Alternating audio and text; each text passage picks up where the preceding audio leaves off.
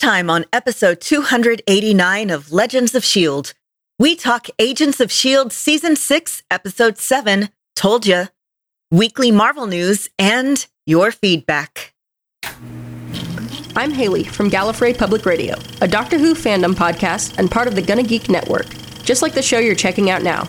Shows on the network are individually owned, and opinions expressed may not reflect others.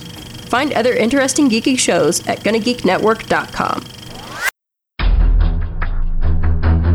You have been granted clearance by director Alphonso Mack Mackenzie. Stand by for a shield debriefing.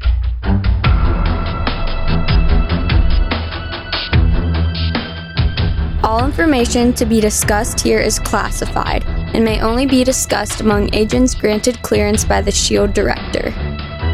Now it's time for your scheduled debriefing. I'm Director SP. And I'm Agent Lauren. Welcome to Legends of S.H.I.E.L.D., a Marvel Comic Universe fan show. The show is recorded on Sunday, June 30th, 2019, live from the Legends of S.H.I.E.L.D. studios and broadcast worldwide and galactic wide via www.geeks.live. Come on and join our live chat as we record. Lauren, happy National Meteor Watch Day. Yay, that I will not get to participate in because there is too much light pollution here in Houston. Uh, well, if there's a really big one, you'll see it. I mean, yeah, well, no, probably not. We still have a lot of light pollution. yeah. And unfortunately, around this time of the year, I'm usually at the lake and there's a lot less light pollution up there. There is some from the lake itself, but there's not a big city nearby, or at least, you know, within, I don't know, 80 miles or something like that. So I'm not there tonight. So I got to worry about myself in my own backyard. We'll see how that turns out.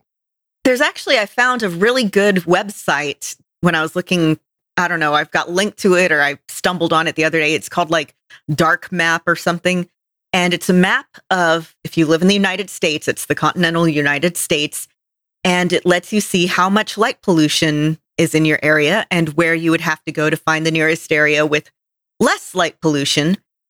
And I would need to go a significant way away to see, say, the Milky Way, which sucks because when I was younger, I went camping a lot and we got to see the Milky Way a whole bunch of times because there was significantly less light pollution out where we used to go camping.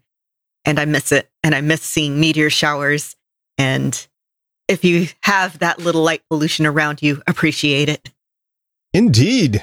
And I'm looking forward to whatever I can see. And if you're out in the country, I hope that you've had a great time seeing meteors this summer because there have been a few interesting showers already. So, with that, let's continue. Legends of S.H.I.E.L.D. is a fan based podcast on the ABC television show Marvel's Agents of S.H.I.E.L.D., the multiple Marvel small screen series, and the Marvel cinematic and comic book universes in general. Because of Michael Jordan, inventor of shoes.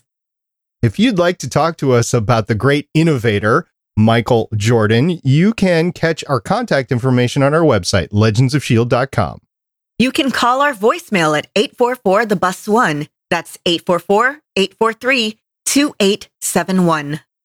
You'd like to talk to us about the inventor of shoes and leave a post for us on Facebook? You can do so at Legends of Shield Podcast. You can find us on Twitter at Legends of Shield. You'd like to talk to us on this video about the great Michael Jordan and his shoes, you can leave us a comment on YouTube at youtube.com slash geek. You can tell your Amazon device to enable Legends of S.H.I.E.L.D. skill. And you can come and join our Discord server and chat with us directly. And you can do so via gonnageek.com slash discord. And remember, Legends of S.H.I.E.L.D. is a proud member of the gonnageek.com network. It is. Now, we are light two agents today. Michelle got caught during a mission, shows she will not be here today. She was planning on being here today. She did the show notes. You get writer's credit, but she is not here today. And then Agent Haley had already planned a day off. I mean, she's like on an extended mission. So we look forward to hearing from her when she gets back next week. And I won't be here next week. So we'll see how the ladies do recording without me next week. And just a side note, we are looking into when we are going to record our podcast on Spider Man Far From Home. It's going to be a little bit difficult because with Agents of S.H.I.E.L.D. ongoing, we'll keep on doing that in our main time slot. So we got to pick a time where all of us can get together. We'll get back to you next week on when that's going to be. That is one reason you might want to hop into the Discord channel to uh, keep updated and find out what is going on. I never know what's going on. Neither do I. And with that, we're just going to jump on in to the main event, which is Agents of S.H.I.E.L.D.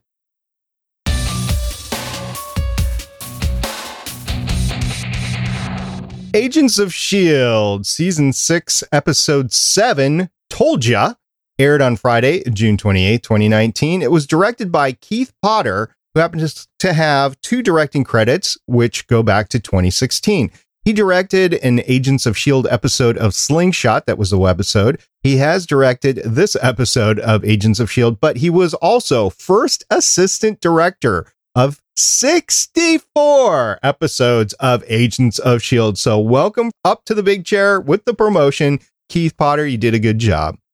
Lauren who wrote this episode? Who is his writer companion? This episode was written by Mark Leitner and only has three writing credits starting in 2013 with one episode of Spartacus and two episodes of Agents of S.H.I.E.L.D. Slingshot and two episodes of Agents of S.H.I.E.L.D., this one and 2018's Inside Voices.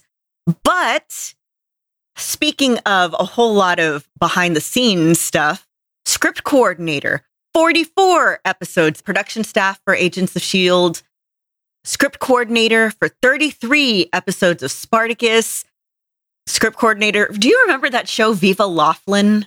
No. Okay, well, I do because it used to be on sometimes really early in the morning on like the reruns would be on on TNT. I think it only lasted like one season.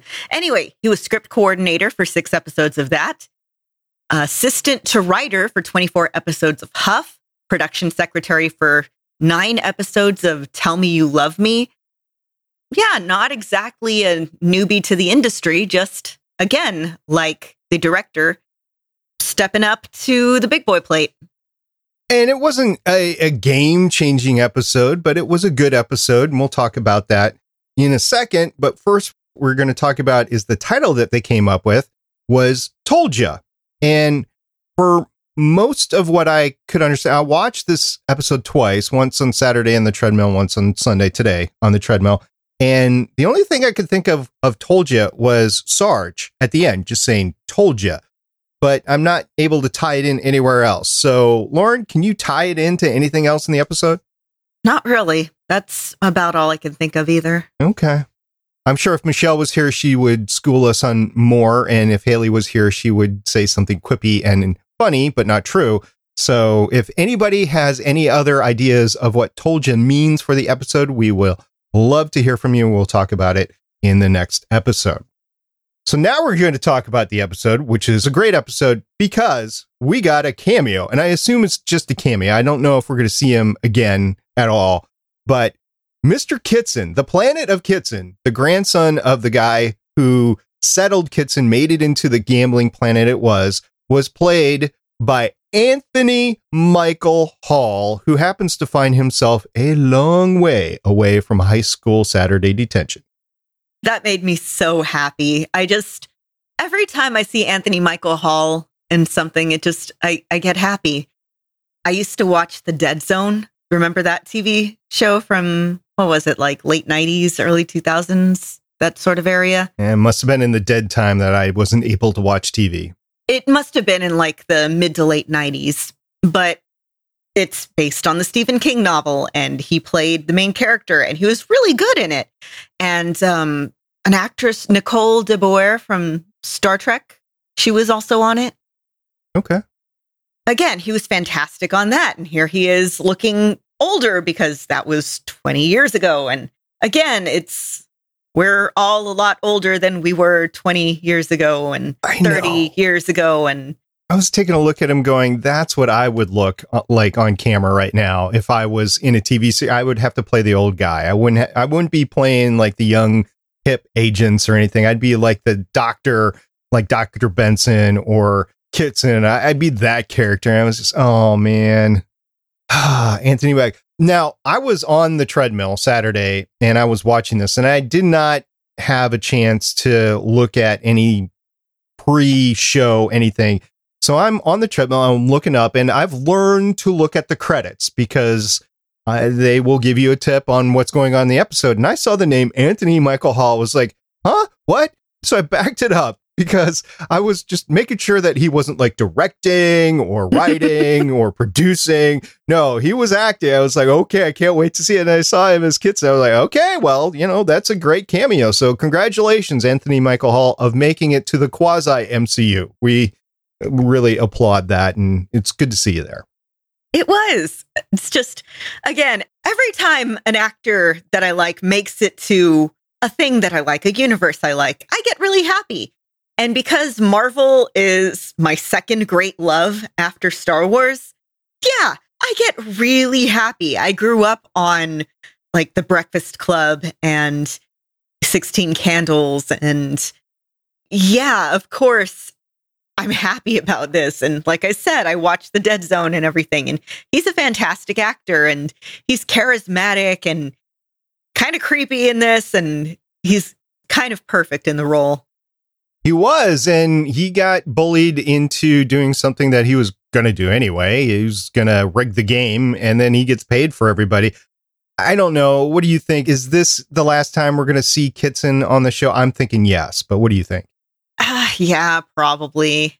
Which is a shame because Kitson and Planet Kitson and Kitson City was kind of a lot of fun. It was, again, like I think we mentioned when it first showed up, it was a bit of the Mos Eisley Cantina of Agents of S.H.I.E.L.D. so far. And I dig that.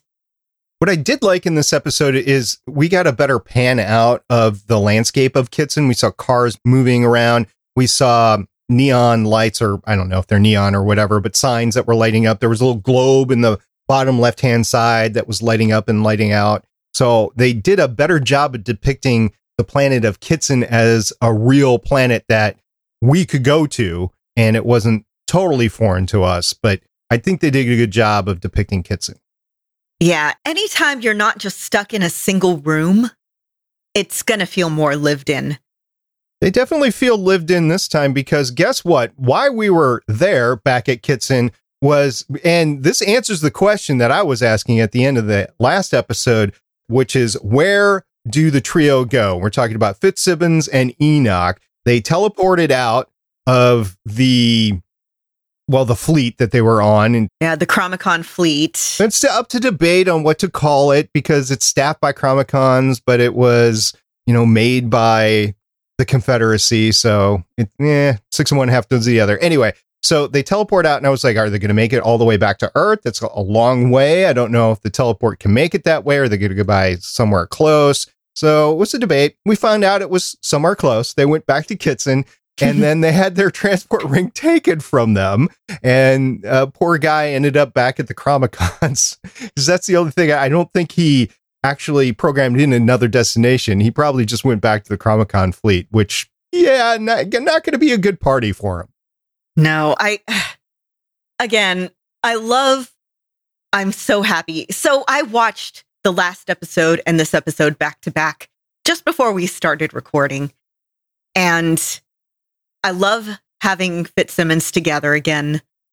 And I love that Simmons is like, oh, the last time I was here, it was a lot more vapor wavy.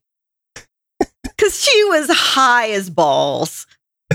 she was pretty high. She even mentioned it. Man, this place is a lot less fun without the vapor trails. And and Fitz, he's saying, "Yeah, this is trouble. This is terror. This is a no good planet." And she's just like, "Eh, you know." I had fun. Yeah, I had fun the last time I was here, but now it's just like, eh. She's like, yeah, it was great until everyone started shooting. And Fitz had a decidedly less great time. And of course, we have Enoch you know, Fitz and Simmons are going to get their heads cut off. Enoch being sentenced to the brothels, and Enoch's like, eh, yeah, I guess so. I, I don't know what kind of emotion I should be displaying right now. I I love Enoch, and I really hope this isn't the last time we see him. Oh, it's it can't be. It can't be at all because the Chronicoms still want Fitz and Simmons to try to solve time travel so that they can rescue their planet or save their planet. So they're still on that path. They will be coming back together, especially once all this energy is thrown out into the universe of what's going on back on Earth. Because if you didn't see the previews for next week, there's going to be a lot more of the Shrikes getting together and creating energy in the future. I saw that. It looks terrifying. I can't wait. Now, I had thought that Fitz was going to be somehow involved in the creation of the monoliths, and that's why they were being brought in. I think it's very interesting that this new character, Izel, who I don't know anything about in the MCU, I did not have a chance to research Izel in the MCU. She is interested in the monoliths and she has singled out Fitz and Simmons to go get the monoliths. I don't think that's Okay. a mistake. I don't think she was just, I'm, I'm looking for losers. No, she was looking specifically for those two. So, as far as I know, Izel is not a character in the Marvel comics. But I was looking up on the source of her name because I had a theory, and the theory seems to be panning out. Izel could be a Turkish name, or it's also a Nahuatl name that means like only or like singular. Now, Nahuatl is the language of the Aztecs. And we've discussed previously that the big god thing that seems to be connected to the Shrike is a, um, I think I had mentioned um, Mayan Hmm. origin. I don't remember that. You might have. It was a long time ago. It was when it was first mentioned, like the first or second episode of the season. And so there's a Central American connection there. They're really doubling down on that. Interesting. So I think if not, if she's not connected to the monoliths, I think she is definitely connected to the Shrikes. So are the Shrikes connected to the monoliths? Well, we went and hypothesized last time that since they're the same DNA structure, that they're connected somehow. And that's why I was thinking that Fitz was going to create the monoliths based on those DNAs and then go back in the past. Interesting that you should bring up the Central American cultures because the pictures that we saw, the three monoliths, looked like they were in the side of like a cliffside, like you would see cave dwellings in, in Central America for those cultures. So that's interesting that it seems a strong connection to me, both pictorially, which what Izel had, and with the names that you're talking about. So yeah, okay. My theory of Fitz creating them is probably not right. And did you notice that Izel said time and space and Fitz didn't allow her to get out the third one. She was along the lines of saying what the third one would do, and she didn't get there. And I'm so frustrated. I'm like, gosh dang it, Agents of Shield producers, Jed, Marissa, you you did that on purpose. You had Of course they do. cut it off so we wouldn't know what that third monolith was doing. Yeah. And since all this seems to be connected to ley lines, I'm now Googling stuff about ley lines. The thing is, since it's a pseudoscience, you can find just all sorts of different meanings and different locations. And Well, because of the preview that we had, the commercial for next week, I think it's ha- in the middle of nowhere in Central America would be a good location for them. But because this is America, maybe somewhere in the Midwest or oh, yeah, no, they're absolutely going to film it in California and then say it's in like Guatemala. do they film it in California or do they film it in Vancouver? I actually don't know. I don't know. Wherever they film it, they're going to say it's in the middle of, I don't know, Peru or Guatemala or somewhere. Right. That's always how it works. If Stargate can do it, anybody can do it, right? Yep. Stargate. We've been rewatching it, me and my spouse and some friends. And it's so funny. There's that one specific forest with that one specific log that shows up everywhere. So anytime I see any other show that's filmed in Canada, I'm like, hey, look, it's that forest and that fern and that log. I don't know if they film it in like a state park or what. You You know what I'm talking about, don't you? You know the one. Yeah, I know what you're talking about. I was watching the season premiere of Doctor Who again because it was on the DVR and I was just watching it and deleting it. And it was when Jodie Whittaker came on for her first full episode. Of course, the regeneration was the previous episode. Yes. And there was a scene where one of the characters is going to retrieve his bicycle. It was a to be companion. And he threw Yeah. the bicycle off this. And I saw what looked like that space. And I was scratching my head going, did they go all the way to Vancouver just to film that? And I was like, nah, they didn't because it's the BBC. They would film it somewhere on, Yeah, they film it in like Wales. yeah. But it looked so familiar to me like that. I'm like, yeah, maybe. Yeah, I'm always on the lookout for that that one scene where they've already scouted and I don't know, maybe there's a catering tent set up permanently nearby. I don't I have no idea. The last thing we're going to talk about on our space travels is Enoch. It was kind of surprising to me that he said goodbye and then Fitz just let him go. And Fitz didn't say, I, you know, go ahead and call me sometime if you get stuck and I'll come to you. But Enoch did give him the phone. You know, he did the Captain Marvel sort of thing of only use it in emergencies. But this time it was a phone, it wasn't a pager. Yeah, well, it's not the 90s anymore. I don't know. I I have such complicated feelings about Enoch and Fitz because Enoch, he's like a puppy. He's very pure. And Fitz is not always the best friend to him. But They're in extraordinary circumstances. though. exactly, that's that's the thing. It's they're in extraordinary circumstances and as a Chronicom, I feel like he's making a lot of decisions that Fitz doesn't understand. And that adds to Fitz's frustration. He did take bold action, though. He did take bold action and he saved his friend. And that makes me very happy. And I don't know. I every time I see them being friends, I'm so happy. Just let them be friends. Let good things happen sometimes. We'll see when he comes back. I don't know if it'll be one episode, two episodes, or whatever. Next season, I don't know. Yeah, It seems like a good dangling plot thread for next season. perhaps, but I think they're go- well. I was going to say they need to resolve something at the end of this season, but they might be treating it like a half season. I like I said a couple of weeks ago, they might be treating this as like the Battlestar Galactica season four and four point five with six and seven, basically. So it could be the same storyline, just broken up into two. I don't know. We'll see. Talking about Earth, which is where they're headed, by the way, which just so happens to be, hey, you want to catch a ride? I'm going to Earth. Okay, great. This is unbelievable. Let's go ahead and do it. If something's too good to be true, it is. And they they're not dumb. They have to be thinking of it, but they have no other choice either. So I'm not going to fault them for going No. all in on this because this is their one chance of getting back. So back on Earth, there's a lot of things happening. The biggest thing happening with Sarge's crew, aside from Sarge himself, was we discover that Jaco has been crossed at some point in time with a dragon, a fire-breathing dragon. Do you remember several episodes ago, they're in the truck and he's breathing his home planet atmosphere. Oh yeah. Yeah, and Sarge mentions it's been years since he breathed it. So wherever his home atmosphere is, it's different enough from ours that I don't know if it's like a Superman and yellow sun thing where our atmosphere causes him to breathe fire or just what.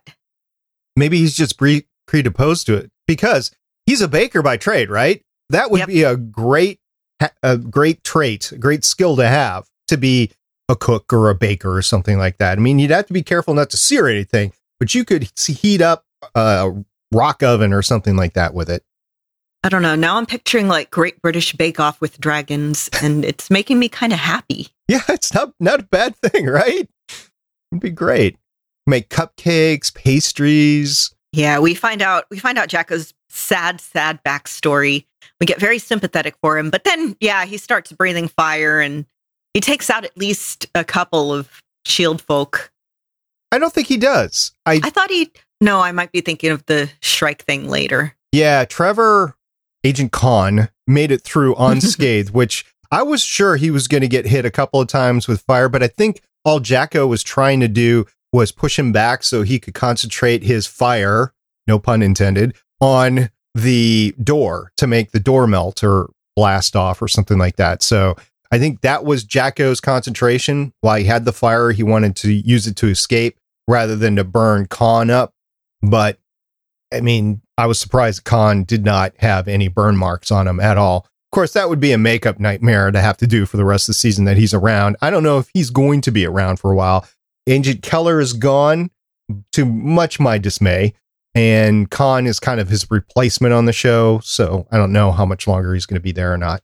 And there was another agent, which I didn't get her name, but it was on the Zephyr One, and she looked like she could. She had a speaking role, so she Yeah. could be around for a couple more episodes too.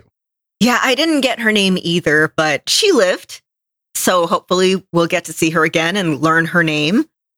So let's talk about what happened. The Shrikes got together. So they went and they caught two Shrikes and they brought them together We're going to save them.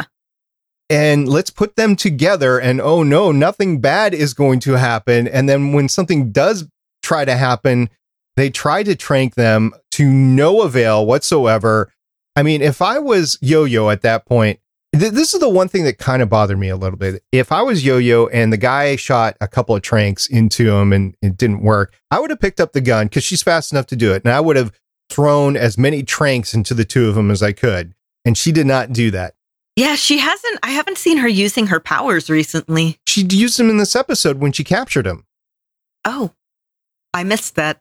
Yeah, she's been using them about once. They didn't show her moving fast or anything. They just showed the guy standing up and then he was gagged and tagged on the bed afterwards. So that was her using her speed. I think I went to get a snack. Yeah. Well, she could have used that power to do more sedatives. It wouldn't have changed anything, I don't think. I don't think sedatives would have worked. But that was the one thing I'm like, she could have at least tried it and she didn't. And she could have used her speed to get the hit agent out of the way too, because he was hit in the shoulder by one of the crystal shards that were coming out. Oof, yeah. He wasn't killed, it was a shoulder thing. So he needed to be taken out of the way and wasn't. Matter of fact, he wasn't secure. So when they opened up the back of the cargo hatch, he could have been blown away. Yeah, didn't see him fly away though, so. Nope, nope, didn't. So he must have been secured somehow. But they found out that two of them together get together and they supercharge and they will explode even bigger. And the containment pod was not going to contain them. But they found out that through Sarge, that freezing or cold stops them. And so they were able to do that. Mac made a deal with Sarge after, again, they have this whole back and forth the whole episode. They're both playing mind games with each other. And finally, when this happens, and the whole, okay, we're going to take them alive and we're going to save them backfires, Sarge negotiates for the release of him and his people and his truck back. So Mac agrees because Yo Yo is up there. Yeah, Yo Yo is actually in the room and he knows Yo Yo's in danger. I think that is his weak spot. And that was the thing that he was worried about even Keller and Yo Yo together, right? Yeah, Mac absolutely emotionally compromised right there. So Sarge tells them, hey, cold, you can freeze them. And it works. What, what gets me though is after that, after everything was saved or whatever, they're like, okay, what now? Daisy's what now? And she's looking at Mac. And then Mac looks at, really? Mac would have known, but I guess he was shaken about the whole yo yo thing. I don't know. I, I'm a little conflicted on that. Mac is more decisive than he was in that instance. Yeah, but plus Sarge is, as we have now seen, the expert on these Shrike things. And yeah, Mac is absolutely second guessing himself because his plan failed. if I was Mac, I would have said, "Okay, we're going to go into the conference room. We're going to we're going to discuss this right now, and we're going to give you a plan in a few minutes." Eh, But he didn't do that. They they just looked at Sarge, and you're right. He's the expert, but uh, his motive is not necessarily the motive that Shield's going to want to solve this whole thing. No, but it's an emergency and they got to use what they got. Yeah, and we know from next episode that May and Daisy are now riding in the truck. So that's their ground team. I'm pretty sure they're going to have an air team.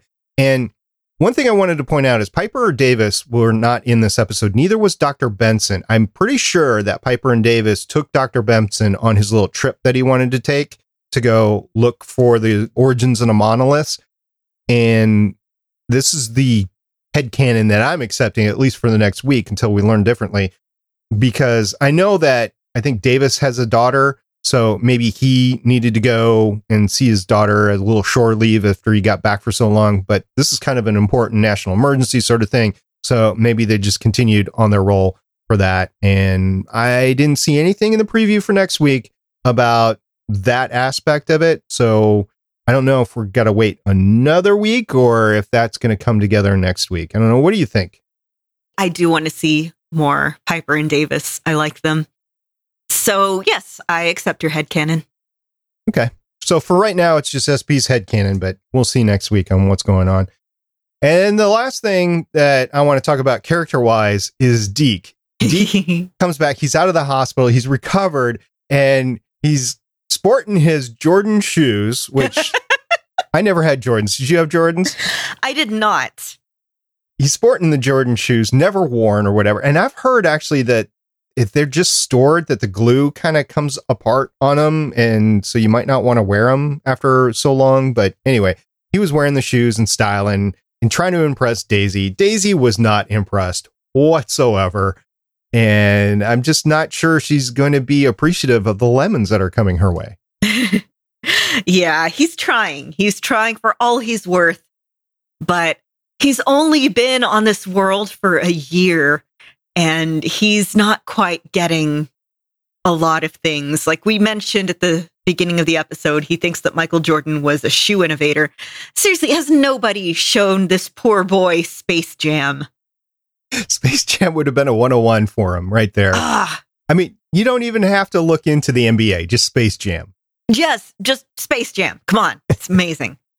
but Daisy spills the beans to him that his grandfather died, they were going for a second copy of him and stuff like that. And and Deke's like, oh, cool, multi-universe theory explained, but oh my gosh, why didn't you guys tell me? And Mac, eh, I have to give Mac a lot of credit here. He's like, yeah, you helped us out and then you left.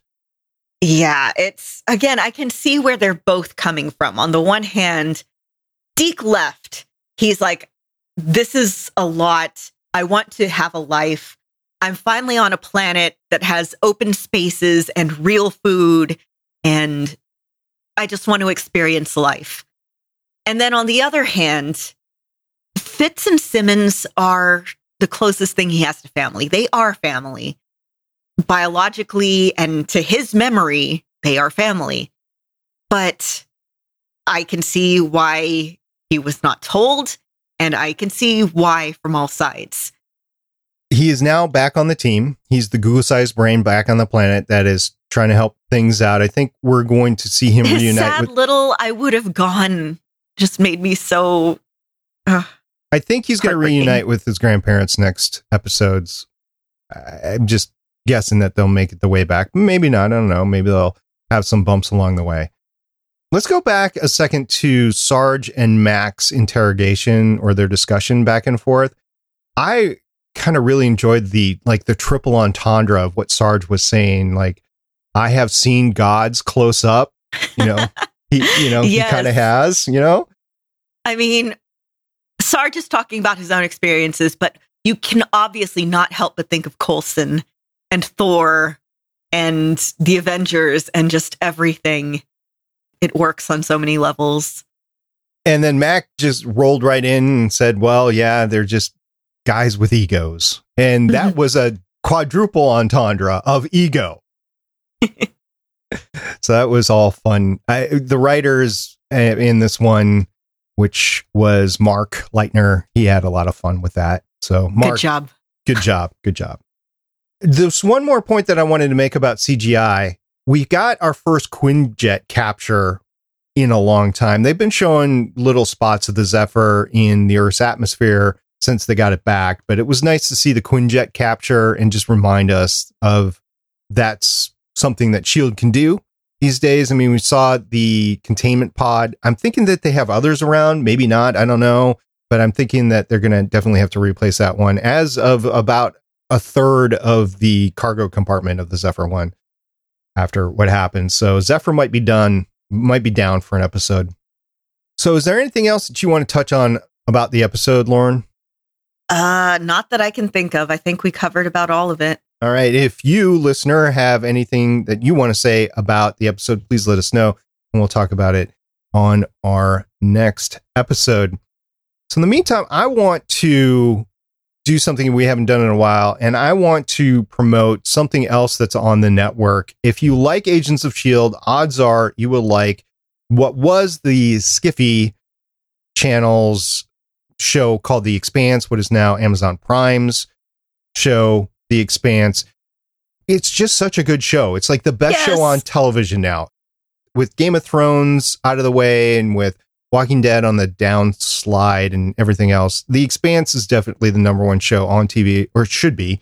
And if you haven't checked it out, go to Prime and watch it. It is available. All the three seasons are available on Prime. I'm going to be doing a rewatch as soon as I catch up with Man in the High Castle. But it's such a good show that we just had to have a podcast about it on the network. And we got the Crash Couch.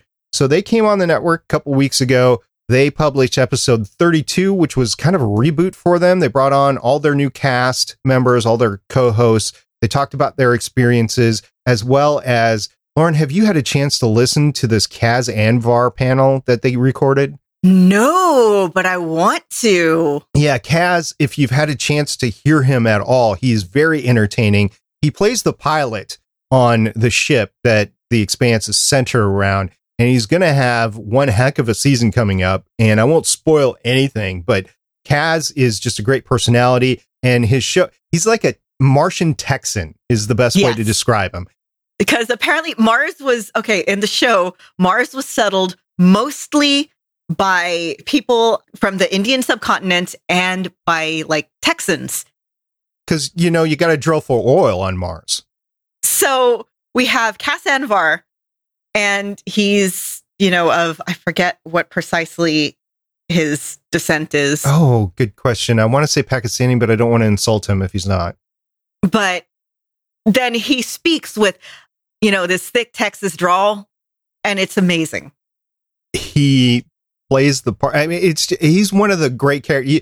He's like a side character from the first episode, but he it really is a main character. You just got to It's an him. ensemble show. It's it's so good. It it's, is. Ah, God, it's so good. I want. I need to listen to this cast like now. Yes, So we need to hurry up and finish the episode so I can listen. Okay. So go catch the Crash Couch episode 32 and all the rest of their episodes available at the GonnaGeek.com network.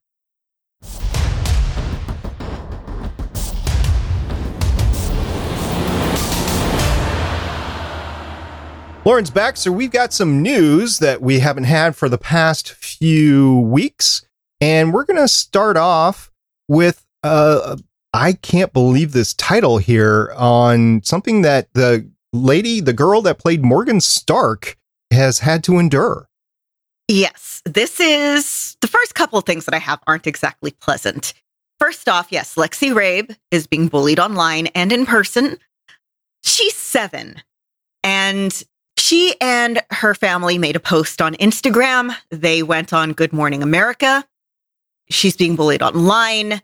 When she's in public, there was a, an event that she described where you know, sometimes we're rushing from place to place like everyone else to get to set on time or work or whatever, and we seem a little grumpy.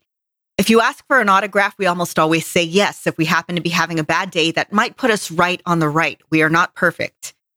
And yeah, somebody, I guess, she described on Good Morning America that she was playing with her brother, and someone went up to her mother and said, You need to teach your kid how to behave in public. And again, she's seven. I'm sure she's probably better behaved than I was at seven. I know I was a nightmare at seven. There's this whole thing with child actors being just harassed by people. I remember when The Walking Dead, which you mentioned earlier, the kid who played Carl, when he was starting out, like for season one and season two, there was a convention that I went to. I think it was here in Houston, and he was a guest. And I was so worried that people were going to go up to him and harass him. And I think he was maybe like 12 or 11 at the time because of just the sheer amount of hate he had been getting. Like, these are kids. Yeah, let the kids be kids. And this I'll, I'll say about her parents. I hope they got her a cheeseburger. Oh, I know. now I'm sad. Well, I mean, it's it's kind of cool. I mean, she she's Tony Stark's kid. She got to do some scenes with him. I love you. What was it? Four thousand. 3,000. Yeah. So she'll always be remembered for a lot of parts, I guess, in the end of the adventure. I'm really curious as to what the next phase is going to look like because it's not going to look like anything that we've known to date. And it's it's fine. It's over. Time to move on to something else. I, I get it, but I'm still hanging on to the last 21 or so movies. All right, so let's move ahead to the next not so great story here on a Marvel comic. And I got to say, I'm not surprised that is another negative news story about Marvel Comics. So today, the day that we're recording, June 30th, marks the end of Pride Month. So yesterday was the 50th anniversary of the Stonewall riots, which marked kind of the beginning of the gay rights movement in certainly the US and in a lot of places worldwide.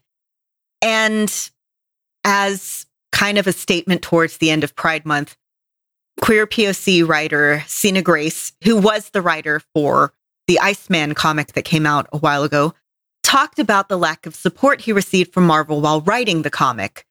He made a post on his Tumblr. IO9 has the highlights. He details how Marvel tightened his leash after positive press from the New York Times. The New York Times wrote some articles about how, hey, this is a good comic.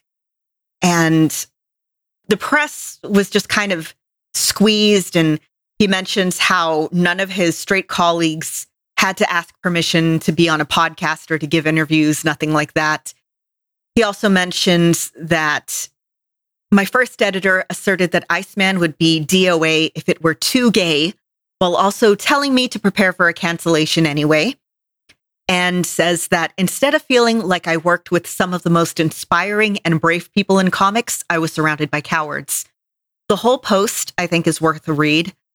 And, you know, we've talked on this show before about how everything with gay representation in Marvel feels like it's half a step forward, two steps back. And this is just one more example of why. Has Marvel publicly responded to this? Not that I've seen. This was just published, I think, yesterday. Okay, I'd be uh, interested to see Marvel's response to this. Yeah, I'm not expecting much from them. It might be just a boilerplate. I'm sorry that the writer didn't like the experience of working with us, but I've heard from other freelance writers writing about their time at Marvel that unless you're basically a superstar writer, don't really expect much from working with them.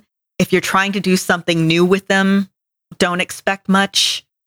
We talked a little bit about the DC and Marvel comics on the last Starling Tribune episode that was published, and I am a lot less of a fan of both of those houses. I'm more of a fan of the independents, and as like once I was getting like 25 titles a week or something like outrageous like that, I'm I'm down to maybe five, if that. Same. Absolutely same. and I will get as many independents out of that five that come out every week. So it's not all DC and Marvel anymore. It's onesie twosie every month or every week. No, these days, these days I mostly support writers and artists that I like, which again does mean that I buy more indie comics than anything. So I don't know. We'll have to talk to comics uh, if we ever get a, a week off, which there's so much backlog that I'm not sure we'll be able to get back into comics much at all. And talking about backlog, you know, we talked about Avengers Endgame last week that was going to be re released. There's a little bit more information about what is going to be included in that re release. Yeah, IO9 put out a thing earlier this week about what we would get. First off, a new introduction from director Anthony Russo, an unfinished deleted scene, and a sneak peek of Spider Man Far From Home. So, kind of not a lot. Okay. They laid it out. I don't ever think we're going to get a director's cut out of this. Is it was a director's cut in my opinion. The way it was put out there. Uh, do they have enough footage to make it four hours? Maybe, but I don't think anybody's going to want to buy that. Really? Yeah, they probably have enough footage. The question is, would it be, you know, effects even previs done for those effects? And I doubt it. If I was going to re-release a bigger movie, I would ask questions of the added material of is is it going to explain things that we've had to answer questions on afterwards? Like the russo brothers had to come out with a okay this is what happened when so if you could contain those answers in the movie make the movie a little bit longer to answer those questions i think that would be worth it but i don't know if they have that material. Yeah to me the gold standard of extended cuts will always be the lord of the rings movies because they put in more walking. well, they put in more story, I feel like. And yeah, some of that is walking. But that's always just going to be the gold standard because they actually put in, you know, music and effects and everything. And it wasn't just like, okay, here's an unfinished scene. Here's something that doesn't really add much more to the story. There's basically subplots that were there that got added. Yeah, we'll see what Marvel ultimately does there. And then also Jeremy Renner, who plays Hawkeye, actually, he was never called Hawkeye on screen, right? You know, I think he might have been. No, he was referred to as the Hawkeye by. The hawk is in his nest. Yes. In the first But I don't one. think anybody ever called him Hawkeye. Anyway, Jeremy Renner revealed something that was not shown on screen. So at Ace Comic Con in Seattle, which I believe was this past weekend, he, Chris Evans, and I think Anthony Mackie were in attendance. And while they were talking, they were talking about, like, oh, here was my reaction to seeing the movie, and here was just all this stuff. Jeremy Renner revealed that Endgame once had a Thanos battle on Vormir, you know, the planet with the soul stone and everything. And he said, it was a reshoot we did about six months ago. The original was a lot more complicated with an attack by Thanos. This is just us. So, what we got with Hawkeye and Black Widow fighting each other to be the one to sacrifice themselves, that was the pared down version, it sounds like. And I think it's probably fine that we didn't get Thanos attacking there. That seems like it would have been overstuffed. And To me, at maybe, least. maybe, but a lot of people have had a heartache with the fact that Black Widow did not make it to the final battle. And I think an attack by Thanos there, and not just the two of them fighting each other, but the two of them also fighting Thanos would have probably led to a lot more to that sacrifice. I'm just saying for me, and then it would have answered a lot of questions and solved a lot of heartache for a lot of people on her loss at that point in time. Maybe, maybe not. We'll never know now. Yeah, unless they throw it in in, in a supercut or something like that. But Hmm. we just described that probably won't happen, so we'll see. Anyway, that's it for the news.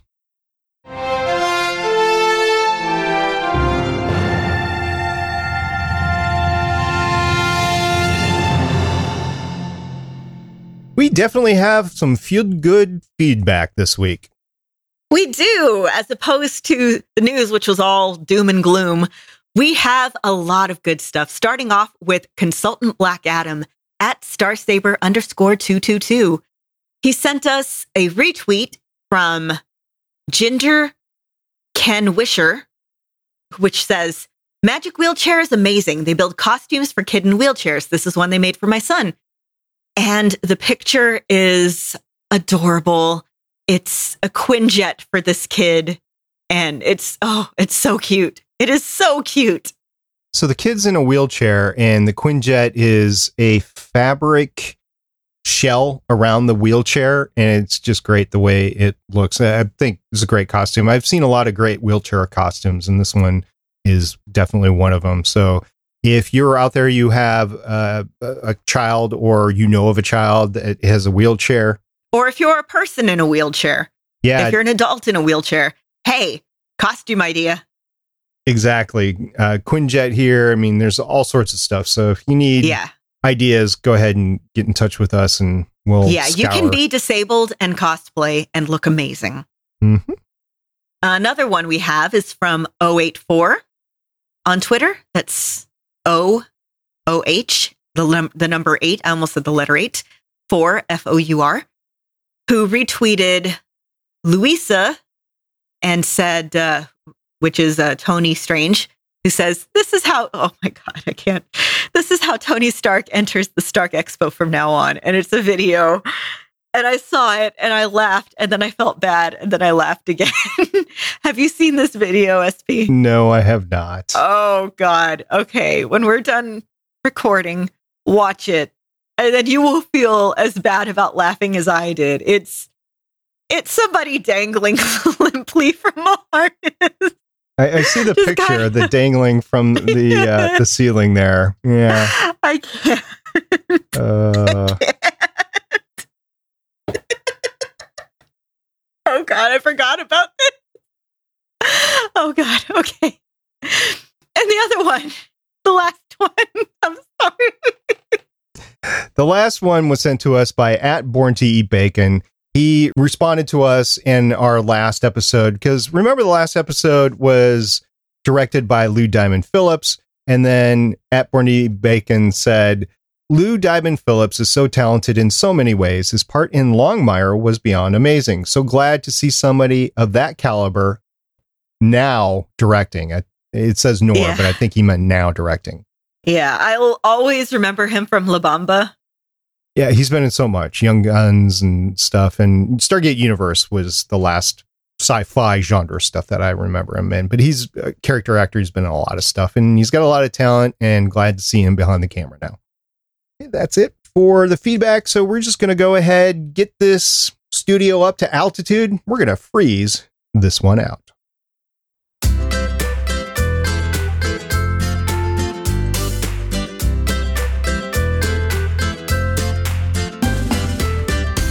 thanks to all our subscribers. Thanks to the new listeners that have caught on and are listening to us or watching us as this season of Agents of S.H.I.E.L.D. Progresses. We really appreciate you. Go ahead and, if you're new, drop us a line and tell us a little bit about yourself and how you found the show, and we'll read your feedback on the next episode. Thank you so much to everybody who talks to us on Twitter and says videos that have just broken me on the air. Yeah, congratulations. you broke Lauren there. I, I had to step in and keep it going at Borneo Bacon. Way to go. I think that was 084, but thank you. Thank you, everybody. Oh, yes, it was 084. So there you go. I, I had to step in and read the next one from at Borneo Bacon. Gotcha. All right. And the whole thing about next week, I won't be here. We'll see which ladies are able to be here, and we'll see when I'm able to actually produce the show and get it out because I will be on vacation all of next week. So until next time, I'm Director SP. And I'm Agent Lauren. We'll see you guys next time. Bye. Bye.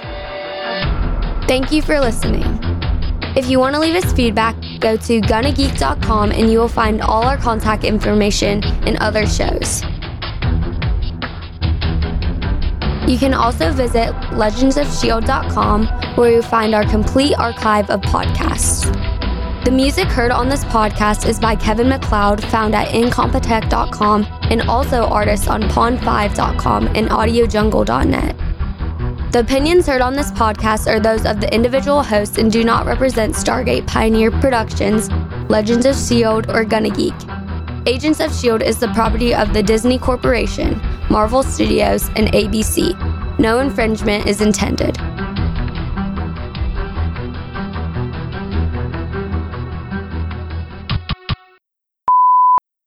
Yeah, I had to move my microphone over here because otherwise, tons of feedback. Oh. Did anything change? Uh, yeah, the cloud lifter. Oh. So you're pumping more energy through there. Okay. Mhm.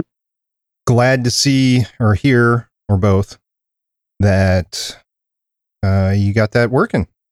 Yes, and it sounds really good. Yeah, so far Just so good. time too, I have a uh, new book that I'm working on. I've gone down the rabbit hole of listening to some uh, audio dramas. There's some pretty good ones out there, uh, podcast audio dramas, and they're all. Uh, I'll put casting calls out and stuff. I got into this uh, podcast Discord called Podcast Junkies, and its core, it's a lot of different audio dramas, Mhm. and there's some pretty good win- ones in their Girl in Space, Phenomenon. Yeah, actually, I was going to be writing for something with uh, Henry Gailey, but um, I was having some serious writer's block, so we'll see if I'm still working on that. Yeah, Uh, that that does happen. That's one of the things that Sarah Rhea, I'm trying to remember her last name, does Girl in Space. It's one of the things that she talks about on her Write Now podcast. Yeah, it's the thing with I don't know if it's just because I'm not used to script format or what, but yeah, I I don't know. I can write just fine when I have a writing partner, but Hmm. yeah. So I'm thinking of bringing in a friend if they're okay with it. Okay. Well, good luck. Yeah. And from what I heard, it's a page a minute. Yep. Yeah, it's what you want to aim for with the with scripts. This time on episode 289 of Legends of Shield, we talk Agents of Shield season 6, episode 7.